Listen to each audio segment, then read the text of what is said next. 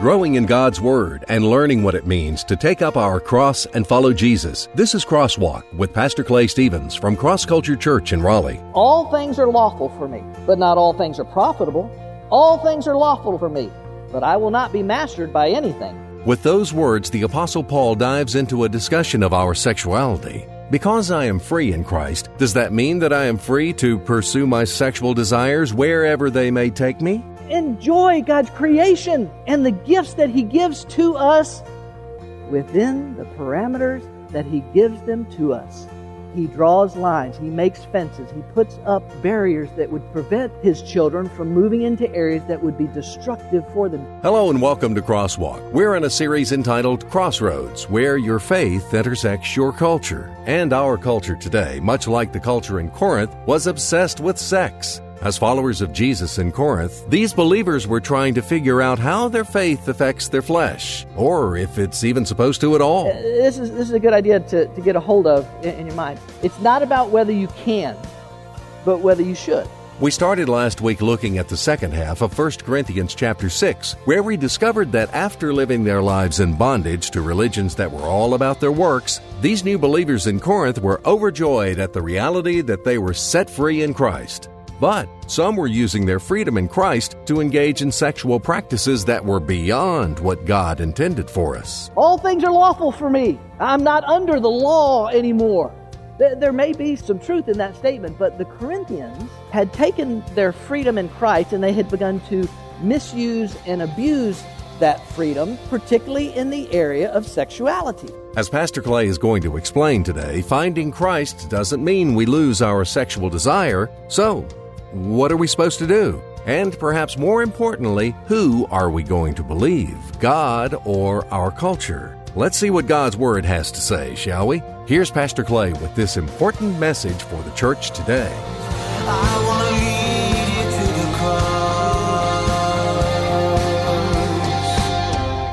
Last week, we were in this passage of Scripture uh, because of the, the sheer volume of information that's in there and, and didn't really, and sometimes you still don't even scratch the surface. And one of the amazing things about the Word of God?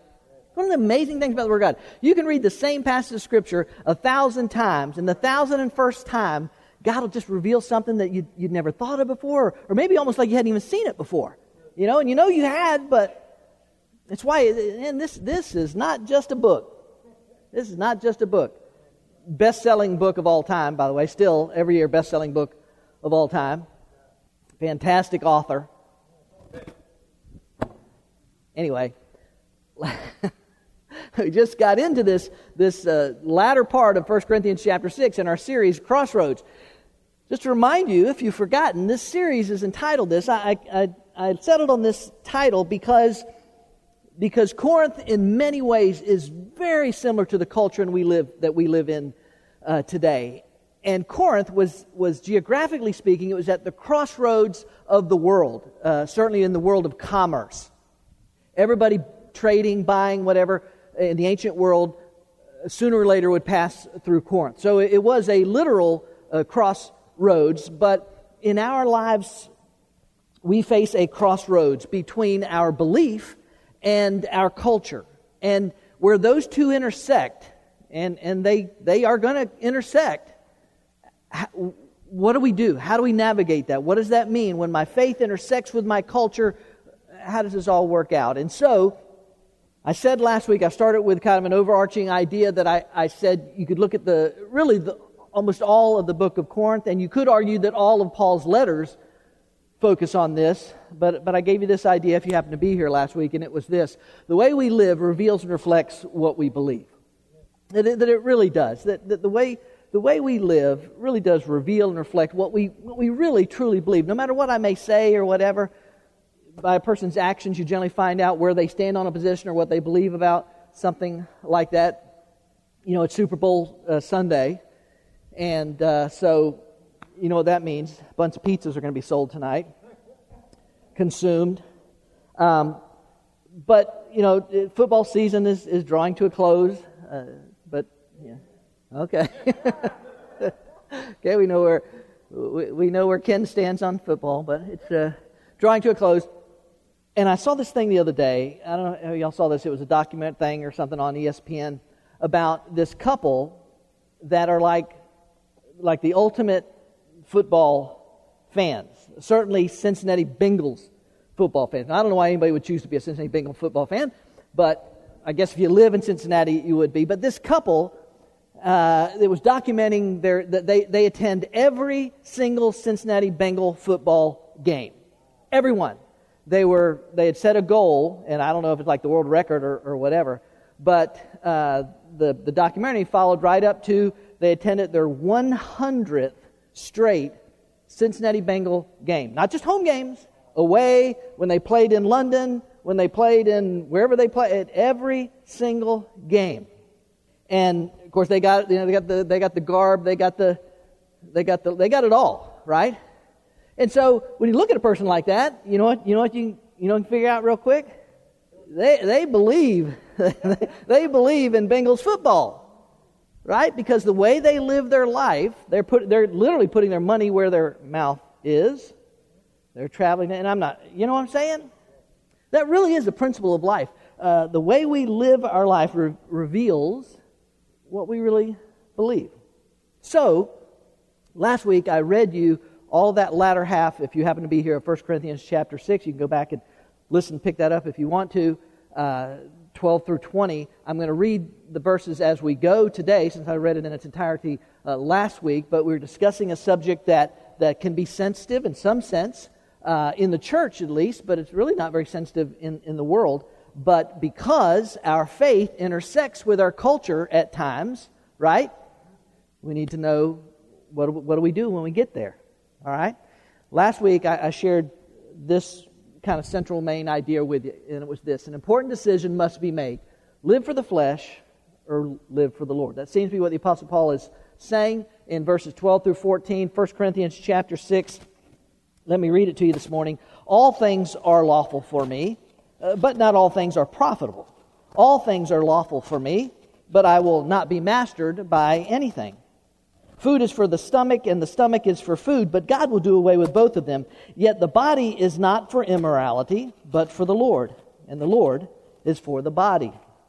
Now, God has not only raised the Lord, but he will also raise us up through his power in those opening verses of that second half, Paul is clearly making a transition. He's clearly moving in to a different idea where he's been talking about unity in the church. Now he begins to move into morality within the church, uh, or the lack of morality within the church, and why, what that is, and why that has to be dealt with, why that's important to understand.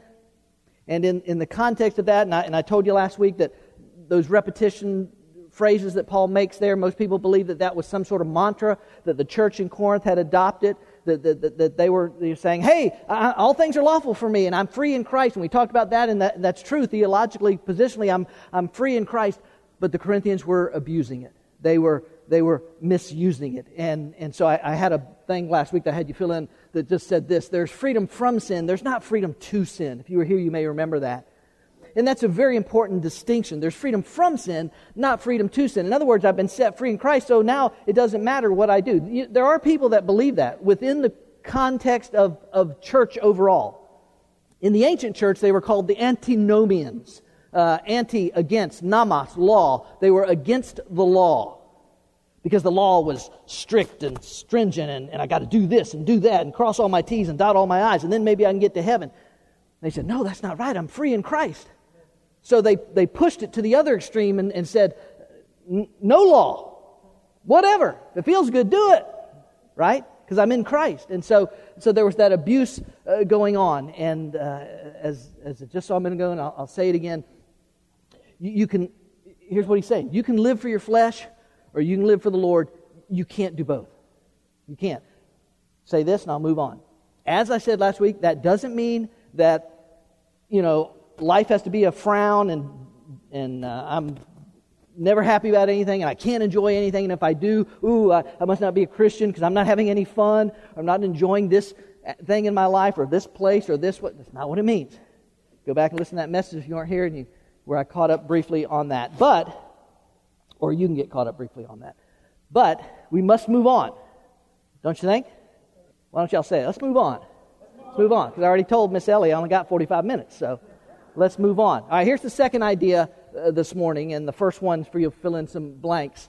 It is this an important distinction must be seen.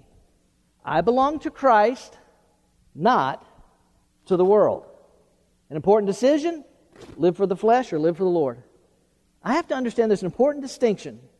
If I belong to Christ, I belong to Christ. I don't belong to the world anymore. Let me read verses 15 through 17. Do you not know that your bodies are members of Christ? Shall I then take away the members of Christ and make them members of a prostitute? May it never be. Or do you not know that the one who joins himself to a prostitute is one body with her? For he says, the two shall become one flesh. But the one who joins himself to the Lord is one spirit with him. Let me ask you a question this morning. If you've been with us earlier in this chapter, if, you, if you've read some of uh, the other, other letters the Apostle Paul wrote, let me ask you a question. Is the Apostle Paul obsessed with sex? Uh, does it seem as if the Apostle Paul talks about sex or sexuality or specifically sexual sin a lot. Is, is Paul obsessed with sex? No. No, you're correct. But I think the Apostle Paul knows that we are obsessed with sex. Our culture. That our culture is obsessed with, with, with sexuality, with, with, with sexual expression. As was the culture in Corinth, as really, as pretty much every culture throughout history has been. A few exceptions, but for the most part, throughout most of history, virtually every culture has, in some shape, fashion, or form, been obsessed with sex. I mentioned this way back uh, in the early part of this series, but uh, in Corinth, uh, uh high up on this hill, uh, kind of outside the city, on the top of this hill was a, was a giant temple erected to uh, Aphrodite, the Greek goddess of love and fertility. This is uh, kind of a ruin, from what I understand, of what's left of that temple uh, today. Uh, uh, by the way, all false religions eventually come to ruin, even ones as powerful as ones that, that work on our, on our sexuality. One historian, one ancient historian, uh, said that at one time the temple of Aphrodite employed uh, more than a thousand prostitutes, and that uh, people would, and I'll, I'll, do it again, put it in quotes again, people would worship Aphrodite by paying money and having a, a sexual encounter with one of the temple uh, prostitutes.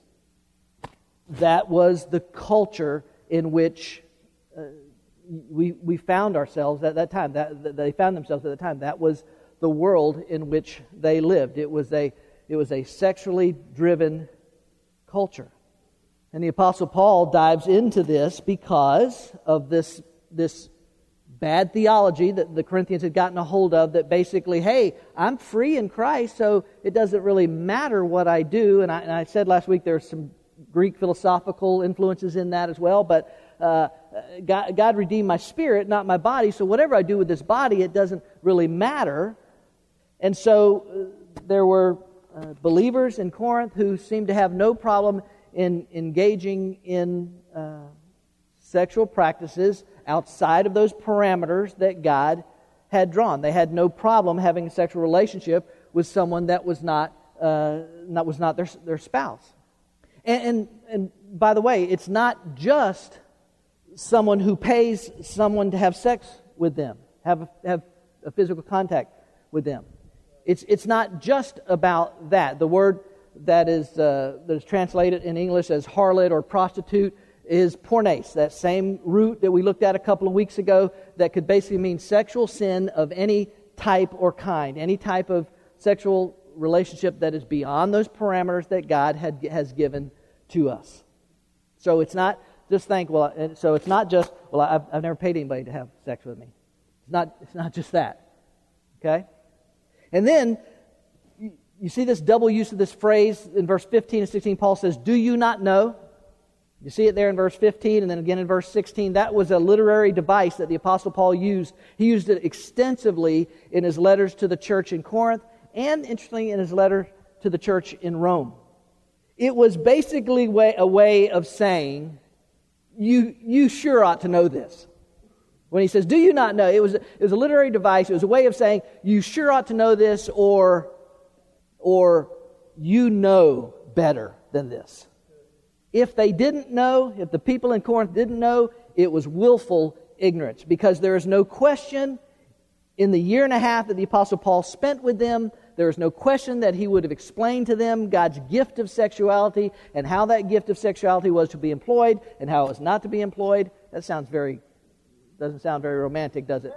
How it was to be uh, used, enjoyed, whatever, and how it was not to be. Okay?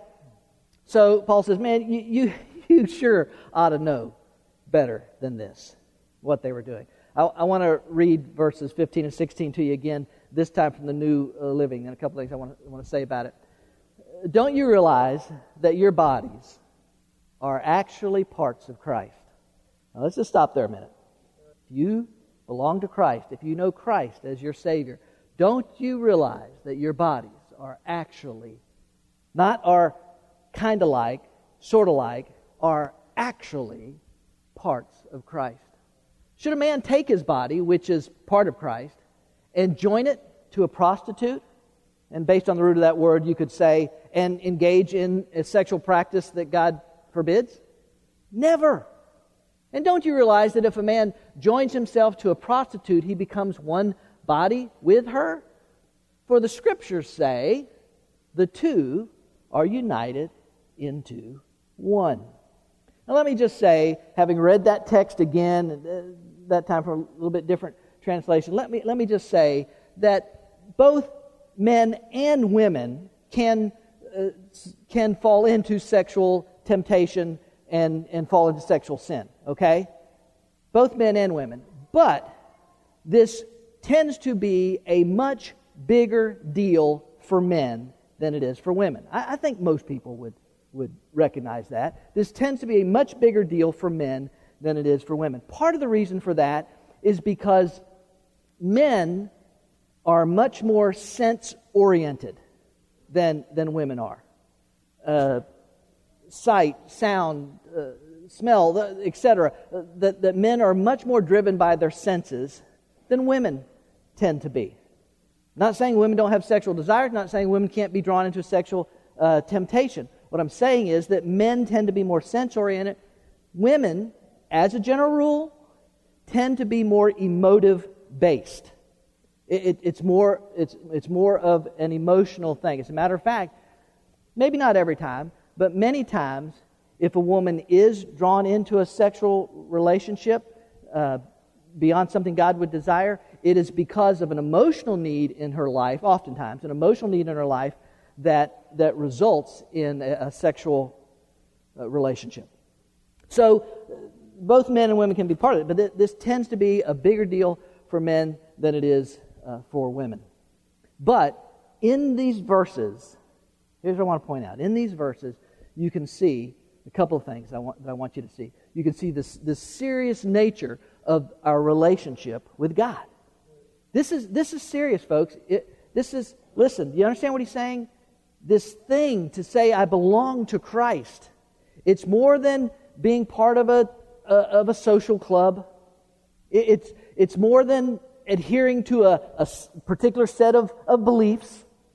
It's more than coming in here and, and singing a few songs and, and listening to a, a 45 minute message and, and then beating the Pentecostals to the restaurant, which is not hard, by the way, because they usually worship longer than we do, but that's, that's a whole other, other thing. It's, it's more than that. Listen, in some, and I'll just say, in some mystical way that I don't think you and I or anybody can ever fully comprehend, but in, in some mystical way, we, when we come to Christ, we actually become a part, spiritually speaking, of the body of Christ. We, we actually become, spiritually speaking, a part of the body of Christ.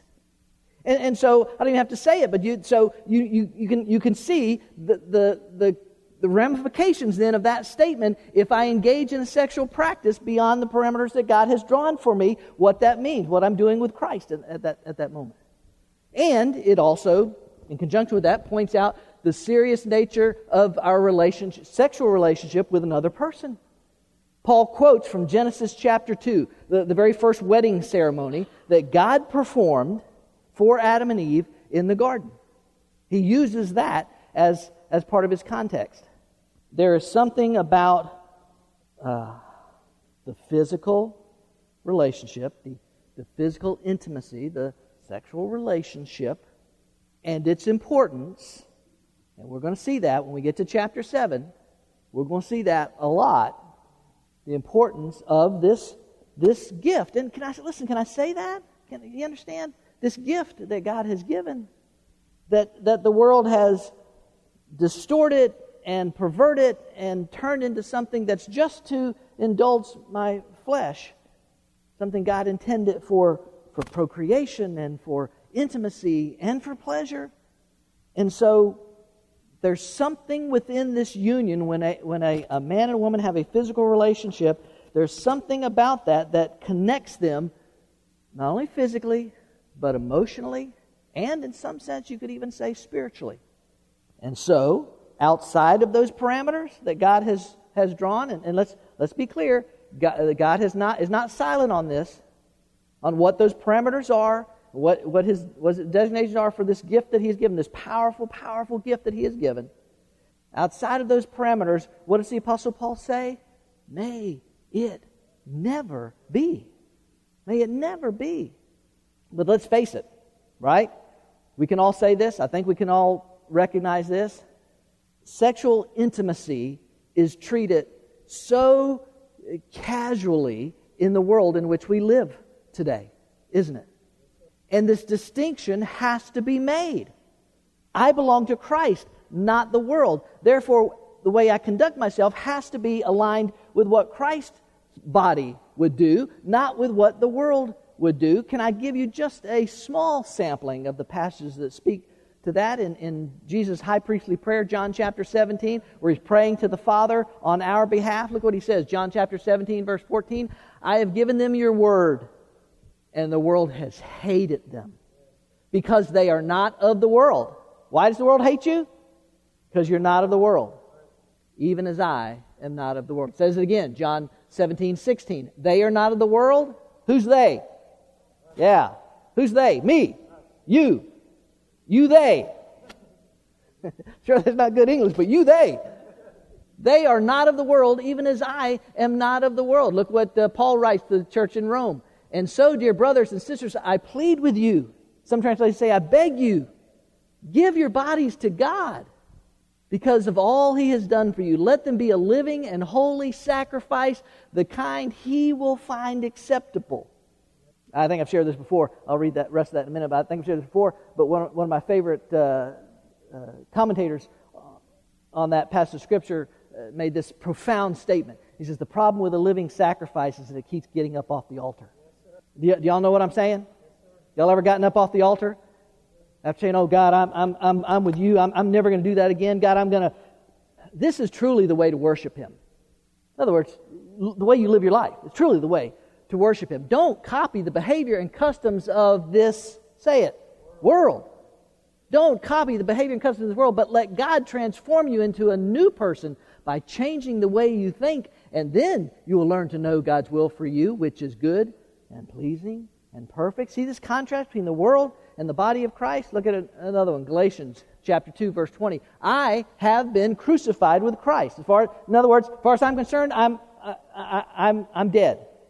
Now, I know physically I'm still alive, but that's the way I'm approaching it. I've been crucified with Christ, and it is no longer I who live, but Christ lives in me. In the life which I now live in the flesh, I live by faith in the Son of God who loved me and gave himself up for me. Shall I continue? Galatians chapter 6, verse 14. May I never boast except in the cross of our Lord Jesus Christ, through which the what? Say it. The world has been crucified to me, and I to the world. How about James? He's a He's a guy that never called it like he sees. James chapter 4. You adulterers! Don't you realize that friendship with the world makes you an enemy of God? By the way, in the context, James is not talking about sex there. He's saying you're, you're falling in love with the world. You're embracing the world. You're, you're doing it the way the world says. Don't you realize that friendship with the world makes you an enemy of God? I say it again. If you want to be a friend of the world, you make yourself an enemy of God. Wow. Okay, uh, one more. First John uh, chapter 2. Do not love the world, nor the things in the world. You could, you could say that, nor the way the world does things. If anyone loves the world, the love of the Father is not in him. For all that is in the world, the lust of the flesh and the lust of the eyes and the boastful pride of life, is not from the Father, but is from the world. The world is what? Say it. The world is passing away, and also its lusts, but the one who does the will of God lives forever. Listen, our culture wants to take this beautiful, powerful gift that God has given to us and use it so casually, so recklessly. I, think about this Jersey Shore, Floribama Shore, Siesta Key, those are the models that are held up to teenagers and, and young adults today as the way to find happiness in life and the way to use your sexuality. As I'm, I'm going to make a statement, you can write it down, you can fill in a blank, you can do whatever you want. If, if you treat sexual sin casually, sexual sin will make you a casualty. I'm telling you that right now. If you treat sexual sin, in other words, not, not, not treating sex, because sex is good within the parameters God gave it to us. But if you treat sexual sin casually, which is the way the world, it's just this thing that I use to get what I want or to get enjoyment or to, to if you treat it casually, it will make you a casualty. I promise you that. And what does the Apostle Paul say? May it never be. Don't do it. Don't do it. That's what he's saying. Don't do it, guys. Don't go down that road. May it never be. Okay. Let me give you one, one more. Uh, there's an important distinction. I, I belong to Christ, I don't belong to the world. I have to understand that. Here's the last one. An important direction must be taken. Run from sexual sin and run toward Christ. Different direction than the way the world is running. You understand what I'm saying to you? What God's saying to you. Let me read uh, to the end of the chapter. Verse 18. Flee is the way the New American Standard puts it. Flee immorality. Flee immorality. Every other sin that a man commits is outside the body, but the immoral man sins against his own body. Or do you not know that your body is a temple of the Holy Spirit who is in you, whom you have from God, and that you are not your own? For you have been bought with a price. Therefore, glorify God in your body. Therefore, glorify God in your bodies. Flee. Flee immorality. Por, uh, porne, porne, porneon. It's still that same root word, still, th- still showing up there. Same, same idea. It's sexual sin of, of any particular kind. And sexual sin is what? It's any type of sexual activity outside of the parameters that God has drawn. And I'll say it again God has not been mysterious about what those parameters are, God has not been secretive about those, what those uh, parameters are. A man and a woman in a covenant marriage are to enjoy this, this precious gift and, and use it according to how God says.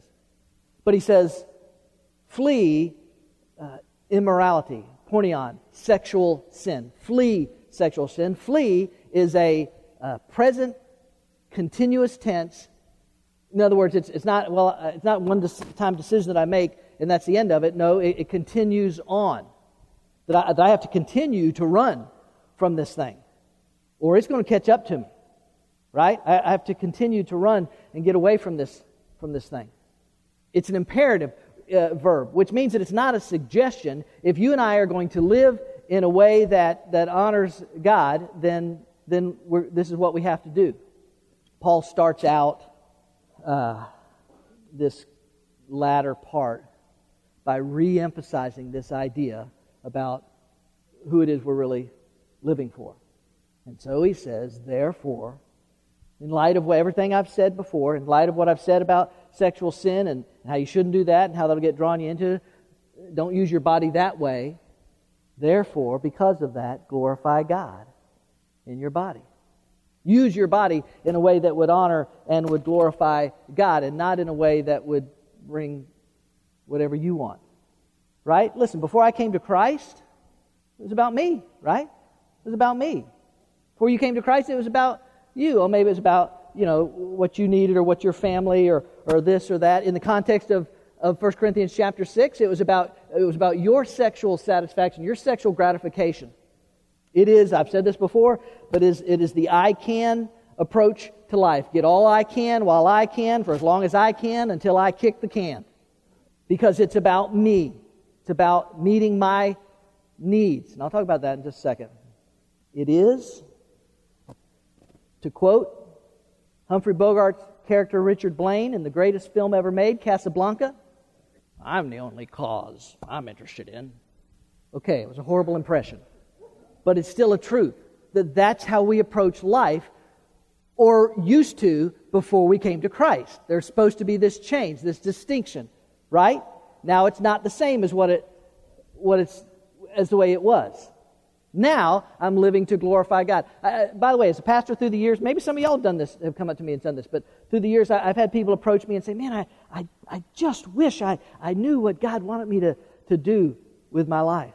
Eh, there it is, right there, right? There it is, right there. Therefore, glorify God in your body, with your life. Now I know what they mean, right? They, when somebody asks that, if you ask that question, you want the you want the, the specifics, right? You want the particulars. Hey, uh, am I supposed to be a butcher, a baker, or a candlestick maker? Yeah, am I supposed to go into IT? Should I be an engineer? Should I go into the military? Should I even go to college at all? Uh, should I? Uh, they, they want the specifics, right? Right? That's what we want those things. But here's what I'm telling you: if if you and I focus on on this this thing that Paul says, if we focus on therefore glorify God in your body, I promise you, the, the specifics, I started to say the Pacifics. I got my merge mixed up. The, the, the specifics will come into focus. They'll come into view in God's timing. If you'll just say, you know what, here's what I'm doing. I'm going to learn right now, right where I am, um, that I'm going to glorify God in my body. Listen, this is, this is an idea that's going to come up again a lot. Not just sex in chapter 7 with married couples, but this idea of, of just working where I am in life, uh, what's going on in my life, to work in that situation and to learn how to glorify God in that situation in my life. If, if you do that, if you do that, I promise all the other stuff will come into focus in God's timing. But I don't want God's timing. Well, my timing, right? Right? But I, uh, that's why I'm not, I'm not hiding this. You got to decide. You go, you go on with God or, you, or you're not. Okay? So, by the way, that whole idea about glorifying God, that's a great, you can use that as a tool in your life. Every time when you're in a situation, you use this for a lot of stuff, but you, you can use this every time in your life when you're needing to make a decision or you're being led into a certain direction or maybe you're being tempted in this. Just ask yourself this question Is what I'm about to do going to glorify God or is it going to bring shame to the name of Christ, of which I'm a part, right? If I know Christ is my Savior, I'm a part of this body. Is what I'm about to do look at porn? hook up with this part. Is what I'm about to do going to glorify God or is it going to bring shame to the name of Christ? That's, that's this question you can ask yourself. Now, listen, I can say this uh, real quickly before we draw to a close. I can say this. There are some things that are morally neutral, right? I mean, there are some decisions, some things in life that are morally neutral. Playing golf, for instance, that's a morally neutral. That's a more. No, listen. Shh, I'm serious. Golf is a morally neutral activity. The way I play may be a sin, but but golf. Listen, golf is a morally neutral activity. So I don't necessarily need to say, well, is that going to glorify? You know, it's a morally neutral. Playing golf is a morally neutral action. Checking out the cart girl is not. And anybody that's played golf knows exactly what I'm saying. So you can ask yourself that question about virtually anything, and God's Spirit will use it to to help you remove yourself from certain things. So, there's this difference in my life, right? This relationship with Jesus now. But here's the thing. Have Tyler bring it up on the screen so you can see it. Sexual desire isn't less because we follow Jesus. yeah, you can amen that. It's okay. Nobody's going to write your name down or anything. They, they amen so that they like. Sexual desire isn't less because we follow Jesus. Watch this. But sexual discipline should be more because we follow Jesus. In other words, the moment I came to Christ, the moment, the moment a person comes to Christ, they don't lose all desire for sexual intimacy. Thank God. Right? Yeah, the moment I trusted Jesus as my Savior, got the Holy I don't know why the guy I use is always like some country, but the moment I accepted Jesus as my Savior, got the Holy Spirit in me, I lost all desire for sex whatsoever. Talk about the end of church growth. No, that, that, it, that's, not, that's not what it means. That's not how it works. And thank God that's not how it works. Uh, I'll say it again. In chapter 7, y'all, y'all want to show up for that. In chapter 7, we're going to see that the sexual intimacy, this, the, it's a really big deal within the context of marriage in chapter 7 and why it's so important in, in a marriage. We're, you'll see that, and, and we'll, we'll talk about that. So it, it doesn't mean that I lose those desires. But it should mean that my discipline becomes, becomes better at handling those temptations. They're, they're still there, right? Uh, we still know what it is to be, to, to be uh, physically or sensually stirred or uh, to, right? We, we know what that is. That's, that's not what it is. It's, it is my discipline of such. Is my discipline of such that, but, but Clay, I'm not married and I have sexual desires, what am I supposed to do?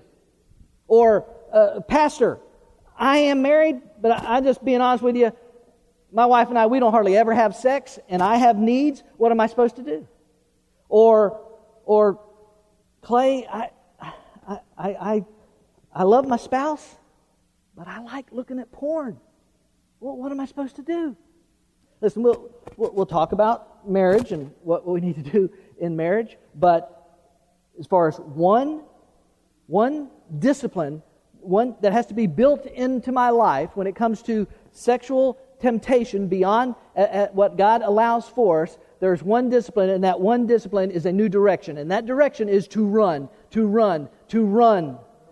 Run. You and I need to run. Don't walk, run as fast as we can in the opposite direction, away from a sexual, sexual temptation, be it the TV, the internet, a conversation, a person, a, a look, a thought, whatever it is, walk. Don't walk, run as fast as you can in the opposite direction. Paul says it kind of uh, again in uh, 2 Timothy chapter 2 run from anything that stimulates youthful lusts. Instead, pursue righteous living. So, in other words, you're running from one thing, you're running towards another thing. Because if you just run from something but you're not running towards someone, Christ, you understand? You're going to stop sooner or later. Pursue righteous living, faithfulness, love, and peace. Enjoy the companionship of those who call on the Lord with pure hearts. You got to run in a new direction. Now, let me say this, and then I'm going to give you some, some practical ways that you can run here in just a second. We'll close. But let me, let me, let me, just, let me just say this to you. Let me remind you of a passage of Scripture, if you happen to be here, that we looked at a couple of weeks ago. Still from 1 Corinthians chapter 6, but in the previous section, 1 Corinthians chapter 6, verse 11. Let me just remind you of this.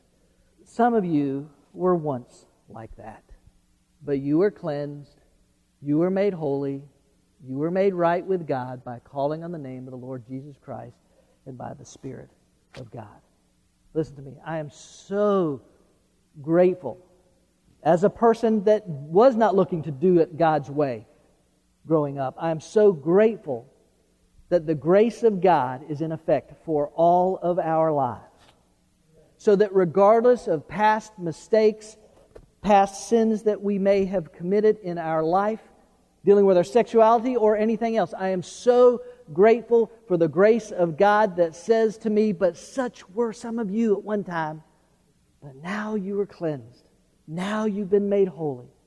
Now you've called on that name. You understand? If you, no matter what mistakes you've made, if you have confessed it to God, God has forgotten it, God has forgotten it, God has forgiven it. I, I want to say to you this morning, make sure that you have forgiven yourself. Because that may have been how you used to be, but you were cleansed, but you were washed. Okay, real quickly. Uh, okay, uh, we got it. Run. Run away from sexual temptation, which is everywhere around us, right? It permeates our culture everywhere. Uh, you want me to run away from it? How do I do? What does that mean? Does that mean I? What does that mean? Let me just give you a, a, a few practical ideas to, to share with you. I'm calling practical personal practices. Okay? Here's the first one put on your spiritual armor. You, you want to run from sexual temptation which comes at you? First thing do, put on your spiritual armor. Maybe you've read it before, Ephesians chapter uh, 6. Therefore, put on every piece of God's armor so that you'll be able to resist the enemy in the time of evil. Excuse me. How do I resist the time of evil? How do I do it? Put on the armor of God. That what he says? What he says? This is not. Therefore, put on every piece of God's armor so you will be able to resist the enemy in the time of evil. Then, after the battle, you will be standing firm. Stand your ground. Putting on the belt of truth and the body armor of God's righteousness. For shoes, put on the peace that comes from the good news so that you will be fully prepared. In addition to all these, hold up the shield of faith to stop the fiery arrows of the devil. Put on the sal- put on salvation as your helmet and take the sword of the Spirit, which is the Word of God. Pray in the Spirit at all times and on every occasion. Stay alert. Be persistent in your prayers for all believers everywhere. I just say this to you: if you do, if you are not putting on the armor of God on a daily basis, you're wide open for whatever happens to you. Whether it's sexual temptation, whether it's this, that, whatever it is, if you're not putting on the armor of God every day. Uh, years ago, I remember uh, hearing Dr. Charles Stanley say that, that it, he made it a practice to, uh, to uh, memorize that verse and made it a practice to every day before he got out of bed, he, he put that armor on in his, in his head. He said, Father, God, right now I'm putting on the breastplate of righteousness. It's going to protect my heart. Would you protect my heart today from, from what might try and pierce and come in my heart. And God, I'm so grateful for the helmet of salvation. It's going on my head. My mind will tend to go in different directions, God, but, but because of your salvation, I'm, I'm praying that I'd keep state. He, he just walked through that, that armor. You can decide yourself whether you want to, to, you know, do it actually like that, but I'm telling you, you have to spend time in the Word of God, time in prayer. You have to prepare yourself for what you're going to face during the course of the day, even if you never even walk out of the house. So that's the first practical thing. If, if you're not doing this, you're not fueling up, is the analogy some of you heard me say, I use it all the time. If you're not fueling up, spiritually speaking, you're running on empty and and you're going you're going to Okay, here's another one. Turn a channel. That's a complicated one. Turn the channel. Right? It, I mean, we all know this. It is unbelievable what all is on television now. I mean, it's it's just turn the channel. Now, we got to decide in that moment, right? If nobody's sitting beside us on the couch, we got to. I'm just telling you, it's just it's just something practical you can do. You can turn channel. Third, be accountable to someone with your browsers. You know those things y'all have been on all morning. Whether it's your phone, your tablet, your your work computer, your home computer, somebody that you know that you trust, an, another believer, you need to be accountable to them for, for where, where you're, where, what you're looking on your browser on. Maybe that's your spouse. Maybe that's a, a close friend. Maybe it's your, your life group leader. But, but somebody needs to have access and be able to look and see anything. I'm just telling you, it's just because it's out there, right? You don't have, there's not much you have to. Okay. Never date anyone that wants to be sexually active before marriage.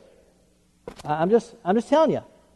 I'm just trying to give you some practical things. If you want to win at this thing, never date anyone that wants to be sexually active before marriage. Well, how do I know if they want to be sexually active before marriage? It won't take long for you to find out. Probably. You understand what I'm saying to you? Now, you can follow this or not follow this, but I'm just telling you if, if a person wants to be sexually active with you before marriage, they're, they're telegraphing to you one, either they're not a believer in Christ and not interested in, in how he says to do it, or they're so weak in their faith that, that they're willing to be, be pulled under uh, to the pull of sexual temptation and they're going to pull you under with them. Okay. Uh, I think one more. Never date in a way that puts you in a compromising position. Now, obviously, several of these have to do with single people, but, but it, could, it could be anybody.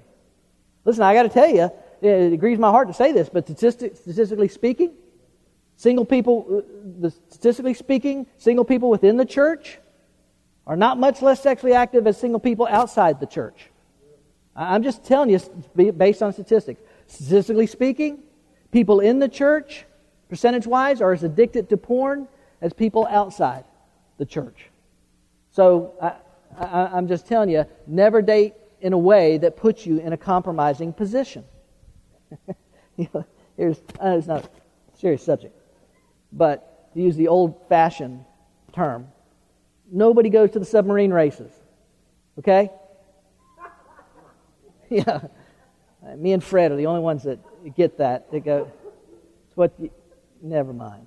It's just, just, you've got to make sure that you do not put yourself in a position where you could be, where you could go farther than you, you understand what I'm saying? And this, particularly uh, singles, teenagers, listen, you can wear all the promise rings you want. But if you, but if you, but if you carry that promise ring into a situation where it's just you and that other person, and y'all, oh, y'all love each other, mm, no doubt about that, right? And I'm just telling you, it's the way, it's just. Now, you could probably think of other practical ways, too. But I just, I thought of a few, and I thought, well, I'll say it, and I'll write it down. And this, this thing is, is not easy, and the cult, our culture compounds the problem by flaunting uh, what, what they would call sexual freedom. And, and God says it's, it's actually sinful bondage, that it will make you a slave, and the consequences are real. But such were some of us. But we have been redeemed, we have been washed, we've been cleansed, and thank God for it. Therefore, glorify God with your body. As Pastor Clay said today, our culture treats sex like a recreational sport. Enjoy your sexuality whenever, wherever, however, and with whoever you like. But God says that's not healthy for us, physically, emotionally, or spiritually. Our sexuality is a precious gift from God, and when we get to chapter 7 of 1 Corinthians, we'll see how important it is for a healthy marital relationship. But when sexual temptation comes that is outside of God's design for us, we have to run as fast as we can away from the temptation and toward Christ. That may sound crazy to the world, but God says that is the way to living a life that honors Him and brings us contentment and joy. We're glad you joined us for this week's message on Crosswalk. Pastor Clay is the author of the book I Get It Discovering How to Really Live in the Promises of God. My prayer is that God would use it to help some people understand a few things about what it really takes to live in the promises of God. God wants you to live a life of peace and purpose and meaning and hope and fulfillment and contentment. He wants you to live a life without fear and without anxiety. Many people at some point in their life feel disconnected with the type of life and faith they read about in the Bible and what their lives look like on a daily basis. What is it that we're missing? What is it that we're not getting? If I'm not really living in the promises of God, why is that? That's what this book explores. I Get It is available online in electronic versions for the Nook and Kindle, as well as paperback from Amazon.com. And ask for it by name at your favorite local bookstore. You can go in bookstores and just say, hey, uh, have you got a book in here uh, entitled I get it from Clay Stevens. They can order this book out of their catalogs that they get. Get your copy today. Discover the promises of God and the steps you need to take to get it. And join us here each week online for another Crosswalk message. God has invited us to know Him through His Word, the Bible, a perfect record of God's revelation to man and applicable for every area of our lives. And if you're in the Raleigh area, we invite you to be a part of Cross Culture Worship. We meet at 10:30 every Sunday morning at the Leesville Road High School, a mile and a half south of I-540 exit 7. We're a church, but instead of religion, we're about relationships, and instead of rituals, we practice real realness. Our desire is to be used by God to show people that a life built on the finished work of Christ on the cross is where they will find what they're searching for. Learn more about us, who we are, what we're about, what we do, and what we believe. Visit us online at crossculture.church. I'm not the water, I'm not the bread. but I know the place where your soul is fed.